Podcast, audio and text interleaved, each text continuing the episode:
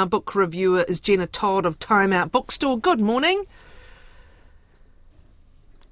Uh, can, Morena. Can you hear me? That's great. Good morning, uh, Jenna. Uh, let's keep the reading going, the reading theme. What are three of the favourites that you've chosen for us from uh, your reading of late? Perfect. Okay, so my favourite books, well, some of my favourite books from 2023. Number one is The Bee Sting by Paul Murray, published by Penguin. Every year at Time Out, a word of mouth fiction favourite emerges and Paul Murray's The Bee Sting has been the one. It's the one that suddenly everyone starts asking for. Uh, it's an Irish tragedy comedy. It's following four family members as they fight face financial and personal difficulty after the GFC, and this was my personal favourite novel of 2023. It's been really wonderful to hear such positive, positive feedback after the summer, and it's a great sign as it's 650 pages. People have been very very compelled to finish it. So it has great pacing, great structure, and is a deep character study of four people. And perhaps a controversial ending. I'm finding readers are having interpreting the ending very differently. Highly, highly recommended as a great summer read or long weekend read. Very good. Number two. This is a wonderful book. It's called The Postcard by Anne Berest. It's published by Europa, and they did My Brilliant Friend. They do a lot of translations. Um, this is translated by Tina Kover. Uh, it's autofiction. So in 2003, an anonymous postcard was sent, received by the Berest family.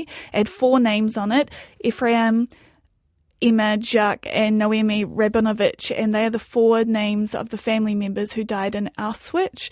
There was one survivor from this family, Miriam, Anne's grandmother, who was spared as she had already married and left the family home. And an incident 15 years after the postcard was received, so just in the last decade, leads her to revisit this postcard and invest investigate where it came from. So this covers just over 100 years of family history, leading Berest to identify this untouched topic in her family. They never talked about the Holocaust, um, the rejection of their religion, generational trauma, and the French Jewish Jewish experience. Again, it's auto fiction. Everything is real. The postcard is real. Uh, the beautiful woman on the cover, Noemi, is uh, Berest's great aunt who died in Auschwitz. It's a great mix of historical fiction and an incredibly interesting and satisfying mystery and contemporary reflective writing about identity. It's fantastic.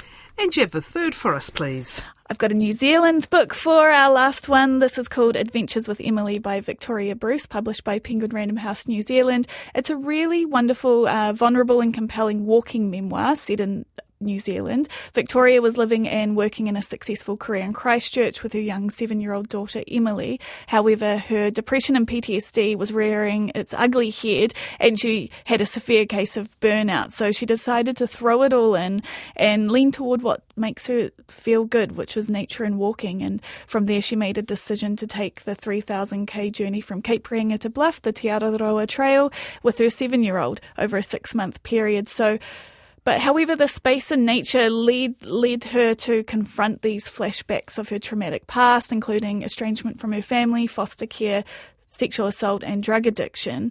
Um, so it's a it's a you know not only a physical journey but a mental journal as well journey as well. She's a really engaging writer. She's worked as a journalist, so there's a lot of context and history surrounding descriptions of the environment, ecology, Te Māori, and just the logistics of walking the trail.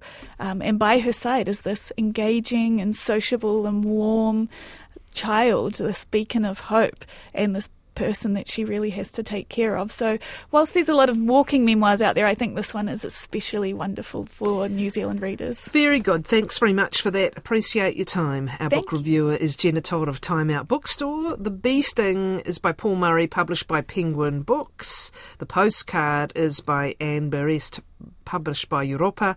Adventures with Emily by Victoria Bruce, and published by Penguin Books.